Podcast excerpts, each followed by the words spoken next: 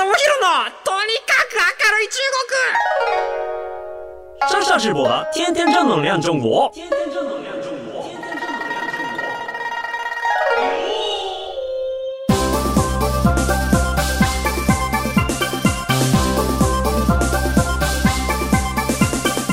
シメシメ大家好，我是上少直播。皆さんこんにちは。中国ビリビリナンバーワン日本人インフルエンサーコンテンツプロデューサーの山下智博です。日本放送ポッドキャストステーション山下智博のとにかく明るい中国今週も始まります。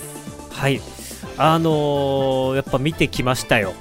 スラムダンク。スラムダンクの映画をようやく見てきましてですね、いやあの中国側にあの見てきたよ、すげえよかったって言ったら、もうみんな嫉妬の嵐で、あのこう見る方法がない中国の人からしてみたらもう本当に嫉妬嫉妬嫉妬で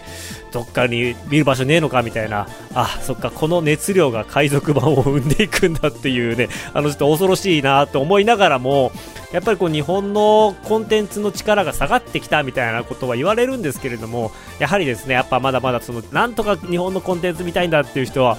すごい一定の量が一定の人たちがいるんだなっていうような感じになっていますね。でえっと、僕も最近のあの動画で言えばちょっと僕の動画とかも結構面白い感じに今なっていてで、とまあ、日本に帰ってきてから実はその僕の周りのいつも中国時代仲良く、えっと、一緒に動画作ったメンバーっていうのが、まあ、ちょっとコロナの前のタイミングで結構、えっと、みんなバラバラになってしまってそれぞれこう住むところが離れてしまってなかなか一緒に会えないみたいなことがあったんですけれども、まあ、ちょうどこの12月11月12月あたりで、まあ、3人仲良かった3人がたまたま東京にいるタイミングがあってでそこからですねあの、まあ、復刻シリーズということで16年とか17年ぐらい僕がわーって人気になり始めた時このその3人が一緒だったんですけれども、まあ、その3人で一緒に動画を作り始めてなんかその結構なんか僕のファンって、えーと、今もう20代の中盤から後半とか30代前半の人たちが多いんですよね。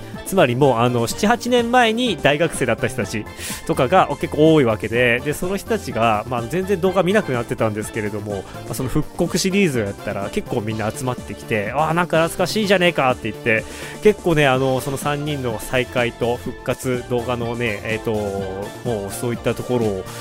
歓迎してくれていてで最近あのねもう多分日本でも流行るんじゃないかっていうね新しい企画を作ったんですよ。でそれがあの 100g チャレンジっていう動画の企画であのすごい簡単なんですけれどもあの測りがあってでデジタルの測りがあってあの測りの重さが見えないようになってるんですよね。でそこに1個コップがあってでコップの前に、まあ、いろんな飲み物とか食べ物とかいろいろあるんですけれどもまあ、あのみんなでこうそれぞれこう3人とか4人で、まあ、1人ずつ好きなものをこう加えていく。で、えー、と少しずつこう液体、まあ、の飲み物コーヒーとか青汁とか牛乳とかジャムとかえー、ファミチキとかいろんなものがあるんですけども、まあ、好きなものをこう順々に加えていって 100g を超えたらダメっていうゲームですね。ででもあのもうやってる人間は見えないんで前の人が 100g 超えたと思ったらもうそこで指摘するんですね。超えたって言って指摘して。で、と、実際に超えてたら最後に物を入れたやつがそれを全部飲むみたいな。で、えー、超えてなかったら、あのー、まあ、指摘したやつが全部飲むみたいな感じの、まあ、自分たちでこうやばい液体作って、まあ、最終的に自分たちで飲むっていう、まあ、あのものをねあのしっかり大切に飲み切るっていう意味でもなんかすごくいい企画ができてですねそれが今すごい調子が良くてですねなんかそれもビリビリ動画にあるのでもしよかったら皆さん見てみてくださいというところで前置きが長くなりました。実はですねあのー、このところですね小樽北海道にちょっと帰ってたんですよ。で、えっ、と北海道に帰って今回何ををやっていたかというと、まあ、ちょっと小樽の親善大使的な動きをしていたんですがそれがですねあの中国の富裕層の方のアテンドっていうのをちょっとやりに行っていました、えー、なので、えー、と本日のテーマはこちらです。中国の富裕層から見た北海道のポテンシャル。はい。なかなか、あの、僕のファンのみんなって先ほどお話しした通り、20代後半から、まあ、30代にかけて中国に住んでいる方っていうのが非常に多くてですね、まあ、どういう属性かって言ったら、いや、もともと僕、あの、ひも手の中国人男子たちのスターになろうと思ってやり始めたので、みんなあんまりお金持っていないっていうところがあるんですよね。なので、その人たちが、あの、欲しがる商品とか、なんかその買いたいものとかっていうのはなんとなくわかるんですけれども、まあ一方で、そういったこう中国でビジネスでこう成功して、今日本に住んでいますとかっていうような人たちが今、あの少なからず結構多くてですね、で、その人たちが日本に対してどういうものを求めているのかっていう、そういう富裕層向けのマーケティングっていう観点で北海道を見た時にどんなものがあるだろうっていうのがすごい気になって、まああの、往々にしてこう前回ね、あの、以前参加していただいた番組に来ていただいた原田さんの影響とかもあるんですけれども、じゃあ実際に、あの、まあ、客単価が高いと言われている富裕層の人たちが、まあ、どういったところに感動するんだろうかっていうのを、ちょっと僕もこの目で見てみたいなと思ったんですよね。えっ、ー、と、知り合いからこう頼まれて、えっ、ー、と、今回一緒に行ったのが40代中盤の、えっ、ー、と、中国の富裕層の方3名。で、えっ、と、日本語はちょい、ちょっとだけみたいな感じです。で、一人は結構もう長く日本に住んでいて、で、えっと、一人はもうあの2、3年前からで、ちょうどあと一人はですね、今年来たばかりみたいな感じの人たちでした。で、中にはね、あの、一帯一路のあの、マネージャーとかもいて、結構な VIP だったんですよ。結構な VIP なんですけれども、じゃあ北海道どんなとこ見たいですかって言ったら、あの、お酒を見たいと。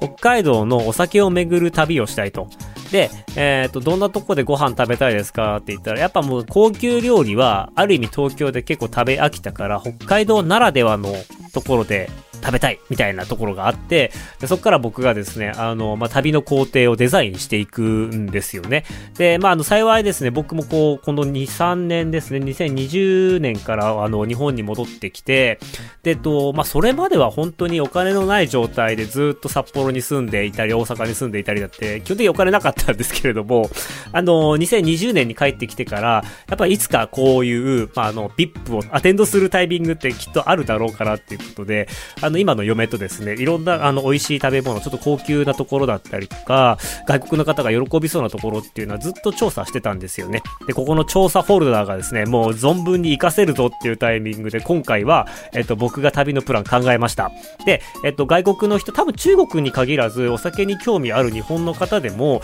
まあ、今回のツアー結構面白いと思うので、ちょっとそのツアーで頭から紹介していって、で、えっと、まあ、実際にその中国の方たちがその現地でそういう説明を聞いて、まあ、どんなことを言ったのかとか、えー、僕的にどういう気づきがあったかみたいなところを皆さんにこう2週にわたってですね、ちょっとシェアしていけたらなと思っています。はい。で、えっ、ー、と、まあ、まずね、あの、ことの発端はですね、僕含めて、えっ、ー、と、今回は5人の旅だったんですよね。で、5人の旅で富裕層が来るっていうところなんですけど、まず最初のトラブルは、あの、アルファードが予約取れないっていうところから始まるんですよね。いきなり、いきなりあの、快適な車をあと手に入れることができないっていうところで、あの、6人乗りの、もうあの、後ろの席めちゃめちゃギリギリっていうか、あの、もう膝伸ばせないみたいな、足伸ばせないぐらいの、あの、6人乗りの車しかゲットできないっていうところから始まって、もう幸先悪いなって感じだったんですけど、今回来た人たちがですね、やっぱあの、この間あの原田さんにね、あの、富裕層の方のアテンドってどうしてるんですかみたいなお話も聞いたんですけれども、やっぱりすごく人によってはものすごくわがまま。あの、ああしたい、こうしたいとか、えっ、ー、と、なんかもう、あの、やっぱりこう予約したけどそこいらないとか、あまあ、やっぱこうこういうのがいいっていうのを直前でいろいろキャンセルさせたりとか、予定変更してくるような要求が多い人が、まあ、いたりするので、それが大変なんですよってお話ししたんですが、まあ、今回の方は、あの、日本のカルチャーにすごく興味があって、もうすでに日本カルチャーのファンであると。で、なので、えっ、ー、と、そういった意味で言うと、もうあの、全然こう、なんならもう交通、公共交通機関でも全然いいよっていうぐらい、まあ、ラフな方だったんで、ちょっと謝りつつもですね、あの、後ろの席の人はずっと、あの、膝が伸びないような状態の席にですね、あの、すごい VIP をね、詰め込んで、あの、旅を始めました。で、本当はね、運転手とかがいればよかったんですけれども、まあ、できるだけこう、少人数で和気あいあいとした感じの旅をっていうとこだったので、あの、まあ、僕が、えっ、ー、と、北海道運転して行ってきました。で、一番最初に連れて行ったのがですね、あの、紅桜蒸留所という、まあ、北海道で2015年ぐらいから、えっ、ー、と、クラフトジンを作っている、えっ、ー、と、蒸留所をですね、酒蔵でした。はい。で、えっ、ー、と、皆さん、クラフトジンって、あのー、飲んだりとかしますかね？あんまりメジャーじゃないんじゃないかなと思います。やっぱウイスキーとかビールとかワインとかっていうのはメジャーかと思うんですけれども、まあ、クラフトジンっていうのを、えっ、ー、と、まあ、2015、6年だから結構、まあ、あの、早い段階から始めていて、まあ、ある種その北海道の、まあ、クラフトジンブームの火付け役となったようなあの工場です。で、僕初めて知ったんですけれども、あの、蒸留の機械、クラフトジーンを作る蒸留する機械って、あれって、全部のお酒作れるんですね。あの、ブランデーとか、ウイスキーとか、ジン、もう全部作るのに、あの、大麦とか麦から作りますけれども、まあ、基本的にそこから作っていって、で、えっと、まあ、材料は変わるけれども、機械はあんまり変わんないらしいです。で、まあ、ウイスキーだったら皆さん本当にご存知の通り、ウイスキーってそこで原酒を作って、で、原酒を樽に入れて、10年とかっていう時間寝かせて、で、樽からの染み出るタンニンとか、えっ、ー、と、まあ、それ、樽の中、樽もね、あれなんですよね。ワインを入れていた樽を使ってウイスキーを入れると、またちょっと風味が若干ワインっぽくなるとか、そういうこう、樽の個性によって味がすごい変わるみたいなんですけれども、まあ、そういったような形でウイスキーを、あの、長いことあの、醸造していくと。で、えっと、ウイスキーをじゃ一から作ろうと思ったら、あのー、やっぱこう10年とか12年とかかかっちゃうので、えっと、その時差を埋める、タイムラグを埋めるためにジンを作ることが結構多いらしいです。で、えー、同じ機械だから作れるし、あの、ジンって、えっと、変な話、一晩で作れちゃうらしいんですよね。一晩で、え、ー、と、あの、機械を動かして、朝になったらもう液体ができていて、そこから瓶詰めしたらもう出荷できるっていうぐらい、割とその、初期投資はかかるんですけれども、えー、初期投資ができてしまえば、ジン作ること自体はそこまで、えっ、ー、と、時間がかかるわけではないらしいんですよ。で、そこのウイスキーを作るまでの間に、えー、その機械を使って、こう、ジンを作っていくっていう、そういう、いわゆるそういうこう、二毛作というか、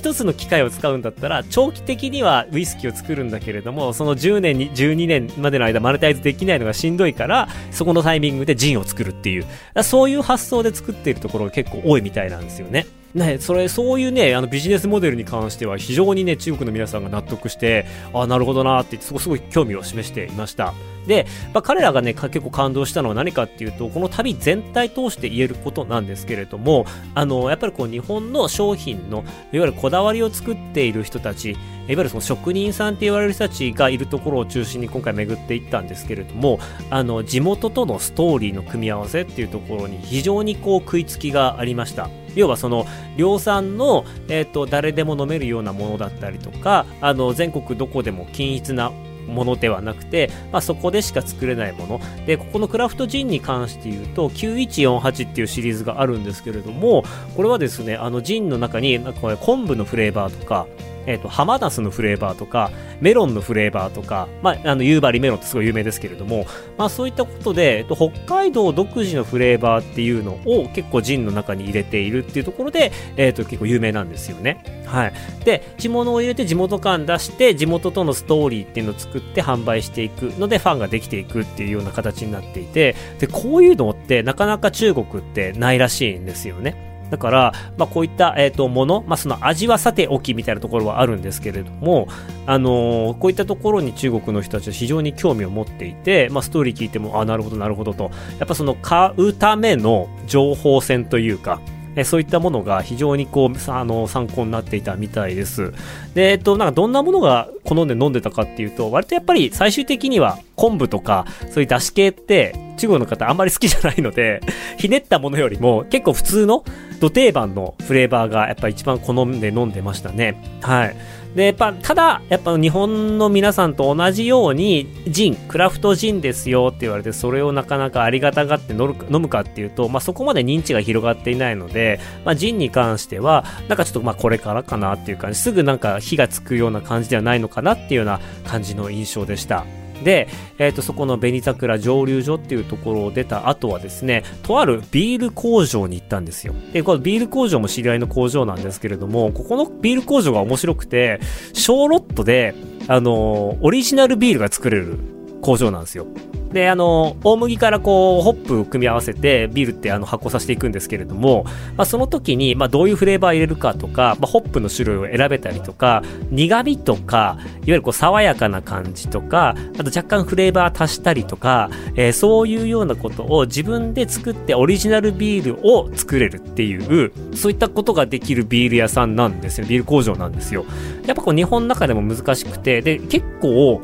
あの、小規模なんですよね。工場自体がそんなに大きくなくて、ほんと個人でもうビール好きがやり始めた、もう秘密基地みたいな、普段は見学受け付けてないところに、ちょっと今回行かせてもらいました。で、ビアバーヒララっていうとこと、ビアパブヒララっていう2箇所で、あの、そこのビールが飲めるんですよね。工場見学やってないので、そこ飲めるんですけれども、あの、住川ラガーっていう、なんかまあやっぱ基本的な商品では、あの普通のラガービールとしてあるんですけれども、それ以外にカツオフレーバー、カツオ出しのちょっと効いたビールとか、ちょっとこのフルーティーなビールとかっていうようなものを自分たちで作っていって、もう本当に何でもやりたい放題なんですけれども、これを、えっ、ー、と、まあ、中国の方に見せて、要は中国の方が、あの、まあ、自分でオリジナルのビールを作りたいと。で、どういう風にしたら作れるのっていうことで、まあ、工場長にお話を聞いて、全部あのビール作りの、えっ、ー、と、流れをこう教えていただいて、で、こういうタイミングでこういうものを入れたら、あの、苦味が増すんですよ、とか、こういうところで味付けするんですよとか、こういう風に発酵するんですよとかっていうのを全部見せてもらいました。で、やっぱりね、もう本当に自分たちが作りたいビールを作るんだっていう、どちらかっていうと、あの、マーケットをほぼほぼ無視したぐらいのレベルで、あの、ビールの研究日々日々進めているので、なんかそういう姿勢が、そもそもそういう姿勢が中国の人にとってみると、もうあの、わけがわかんないっていうか、そんなんでビジネス成立するんだっていう驚きをすごいもたらしてましたね。あの、やっぱ中国ので考えていくと、やっぱ市場ありき今どういうものが売れるのか、どういうものがスケールしていくのかっていうところを、ま考えて、できるだけ大量生産していく。まあなんせ人口が多い国ですから、まあ、せっかくやるんだったら、えっ、ー、と、でっかい、えっ、ー、と、人口にアプローチしていけるような、また工業製品だったりとか、まあ、そういうラインに乗っけたものを作っていくんですけれども、まあ、ずっと言ってたのが、この人たちは何なんだと。あのー、なんか、もっとうまくやれば、いくらでも稼げんのに、なこういう小さい工場でもう手作りの本当にこう全然こう高くないというか高額商品を作らずに本当に自分の趣味を追いかけているで、それで市場が成立する日本っていうのは、やっぱり消費者が成熟してるんだねっていう話をしていました。あ、で、そこってやっぱ、なんか、あの、我々もこう、日本では当たり前なんですけれども、あ、そうか、あの、中国の方から見たらそう見えるんだなって驚きとか発見っていうのが僕も結構あって、あの、なんかそういったこう、職人が自分の好きなものを作って、で、それで生きていく。で、それ以上は求めないっていうような姿勢が、まあ、あの、いわゆるこう、日本では割とこう芸術家とかアーティストとかクリエイターがね、お金のことを考えたらちょっとクリエイターとしてあんまり良くない方向に行くみたいな、なんかそういうような古き、良き、古き悪しき習慣っていうのがあるんですけれども、なんかそういうのを見てやっぱ中国にないものなのでそこに非常に価値を感じているっていうような感じでした。で、えっと、まあこういうようなところで、要はその信頼ですよね。逆にそういった方が信頼できるし、やっぱこういうのを東京でやらないで、あえて札幌とか地方でやっている人に対対しては、あの、なんか、純粋に職人としてのリスペクトの気持ちが湧いてくるし、一緒に仕事したいなとか、もっとこの人と話したいなっていうのが、あのまあ、本当に湧いてくるっていうようなお話をしていて、ああ、なるほど。なんか、もっともっと、うんと、こういう人たちとの、えっと、巡り合わせっていうのをしていくと、いろんなところにチャンスが生まれるんじゃないかなというふうに思いました。もうその時点で、もうあの、ビールの工場を見た瞬間に、もう、あの、ぜひ作りたいと。俺自分のオリジナルビール作りたいと。で、いくらなんだって話をして、で、何本からなんだって言って、まあ、330ml の瓶が、え、ー、と、350本くらいが、え、ー、と、まあ、ミニマムらしいんですよ。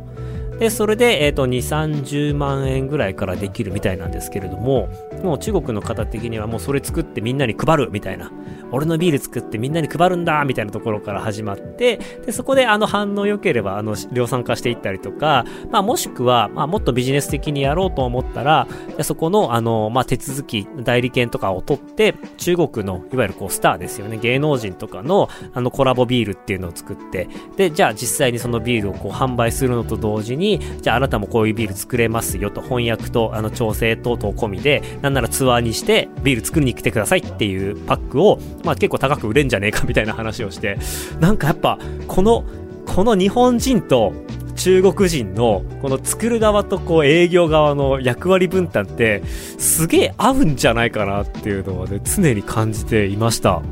で、あの、そこのビールもいろいろ試飲してたんですけれども、やっぱりどんなものが好きかっていうと、意外と、あの、シンプルなものの方が好んで飲んでいく、いる傾向がありました。なんかいろんなフレーバーあったんですけれども、まあそういうような、あの、フレーバー、いちごビールとか、なんかそういうのではなくて、単純に動産食材、動産の素材を使った、えっ、ー、と、切れ味鋭いビールとか、えー、なんかすごい札幌ビールがやっぱ中国の人たち人気らしいんですけれども、まあ、本当に札幌ビールに近いような、あの、ビールが欲しいっていうところで、えっ、ー、と、やっぱこう、シンプルなものをどんどんどんどん求めていくっていうのは話と、まあ、彼らからしてみても、やっぱ、あの、や、シンプルなものほど調整が難しくて、ごまかしが効かないから、やっぱシンプルでうまいものを飲みたいっていうような需要があるみたいですね。なんかそういうような、やっぱ日本にいるとね、物は試しでいろんな味のついたものをいろいろ飲み比べしたいっていう気持ちはあるんですけれども、まあそれ以前にやっぱうまいビールを飲みたいっていうところが非常にあの、要望として強いんだなっていうのを感じましたね。で、まあ、午後から、あの、そこ2軒回って、まあ、そこから先は、えっと、晩ご飯なんですけれども、この晩ご飯の場所も、ちょっと皆さん、あの、札幌に行くタイミングがあったら、ぜひぜひ行ってほしいところなんですが、えっと、アグリスケープっていう名前の札幌市内にあるレストランです。で、昼のカフェと夜のコースもやってるんですけれども、ここをなんで僕が彼らにこう、ぜひ体験してもらいたいと思ったかっていうと、あの、札幌の市内から言ったら車で20分ぐらいで行くところなんですけれども20分ぐらい走ったらどうなるかっていうと札幌から20分走るとあのー、山の中に行けるんですよ。でこの20分で山の中に行ける。いや本当に民家も何もないような山の中に行けるっていうのが札幌の強みなんですけれどもそこのアグリスケープさんっていうところがですねあの野菜を、まあ、自分たちで有機栽培していてで、自分たち土地と畑を持ってるんですけれども、まあ、それだけじゃなくて、まあ、自分たちで鶏を飼って、で、自分たちで豚を飼って、で、あの、出てくる野菜、あの、料理が全部メイドイン庭なんですよ。自分たちの庭で自給自足して、えっ、ー、と、まあ、サーブしていくっていうような形になってるんですけれども、まあ、そこの野菜がめちゃめちゃ美味しいんですよね。で野菜だけじゃなくて例えば卵とか鶏肉とか豚肉っていうのは非常に美味しくてでなかなかそのそういった本当に美味しい北海道産の素材を使ったフレンチとかお寿司屋さんとかって札幌市内にたくさんあるんですけれども本当にそのご当地の札幌のものを使った、えー、あのレストランっていう意味では、ま、僕の中ではもう本当にそこが一番手作りというか、えー、生産から提供までずっと一貫してやっているので、まあ、ここにぜひ連れて行こうと。しかもここねあのコース夜のコース1人1.2万円？1万2000円からであの、結構リーズナブルなんですよね。で、えっ、ー、と、実際そこに行ってみるとわかるんですけれども、まあ、あの、本当にこう、料理始まる前に、ドカンとバスケットに入った野菜の山が持ってきて、今日で使う野菜ですって言って、あのね、お寿司屋さんで今日の魚ですっていうレベルで持ってきてくれるんですけれども、まあ、そういった感じで野菜を持ってきてくれて、で、それから一品一品出てくるんですよ。で、1万2000円で、まあ、40代中盤のおじさまたちが、もう後半は、もうあの、食えねえっていうぐらい出てくるんですよね。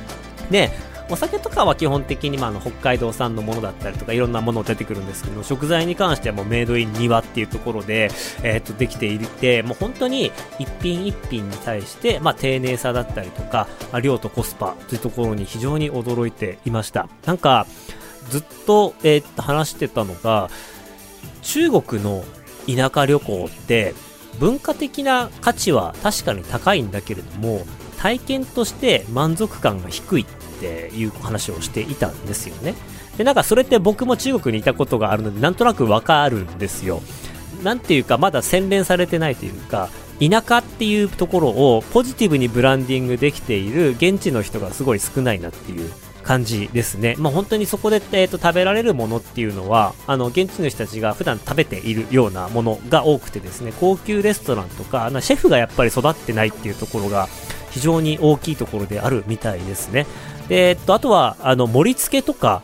やっぱ中華料理って最終的にこう、最後強火でわーっと火入れて、で、火入れて完成した瞬間に食べるのが中華料理の醍醐味だから、盛り付けなんてそんなに、あの、こまこまやってたら、あの、冷めちゃうからやらねえしっていうような話もあって、まあそういう意味で言うと、ジャパニーズフレンチ、ジャパニーズイタリアンだったりとか、そのジャパニーズのフュージョン料理みたいなところは、見た目にも美しいし、なかなか中国では体験できない、まあそういった料理なので、まあこれは本当に需要あるよねと。やっぱ特にこう日本のカルチャー好きな人たちにとっては日本の食っていうところでさらにこう北海道の食っていうのはまだまだ魅力だから、まあ、こんなところあったらもう毎日行きたいわっていうぐらいすごい感動してくれていましたはい。というわけでですね、初日はですね、あの、ま、お酒を見に行きたいっていうところで、まあ、えっ、ー、と、ジン、クラフトジンとビールと、まあ、あとはその夜の、晩ご飯のところの、えー、紹介をしていきました。はい、なんかあの中国のお金持ちの方たちがどういう反応していたかっていうのを、まあ、もっと細かくお話ししたいところはあるんですけれどもひとまずちょっとその、まあ、場所の紹介と,、えー、と簡単な概要っていうところで、えー、1日目の、まあ、今週のお話はねこのぐらいにしておこうかなと思います。どうですかね、なんか僕のお話を聞いて、ああ、じゃあ俺もちょっと北海道そこ行ってみてえな、みたいなの思ってくれたら、まあ僕も嬉しいところでございます。なので、えっと、来週に関して、まあ2日目ですね、2日目はですね、あの、今ワインでめちゃめちゃ有名になっている余市町と、えっと、僕の地元の小樽市に行ってきたお話をしていきたいなと思っています。あとは本当に中国の皆さんが、まあこれはちょっと教育が違うんじゃないかみたいなお話もしていたので、その辺りちょっとまたかいつまんでお話できたらなと思っています。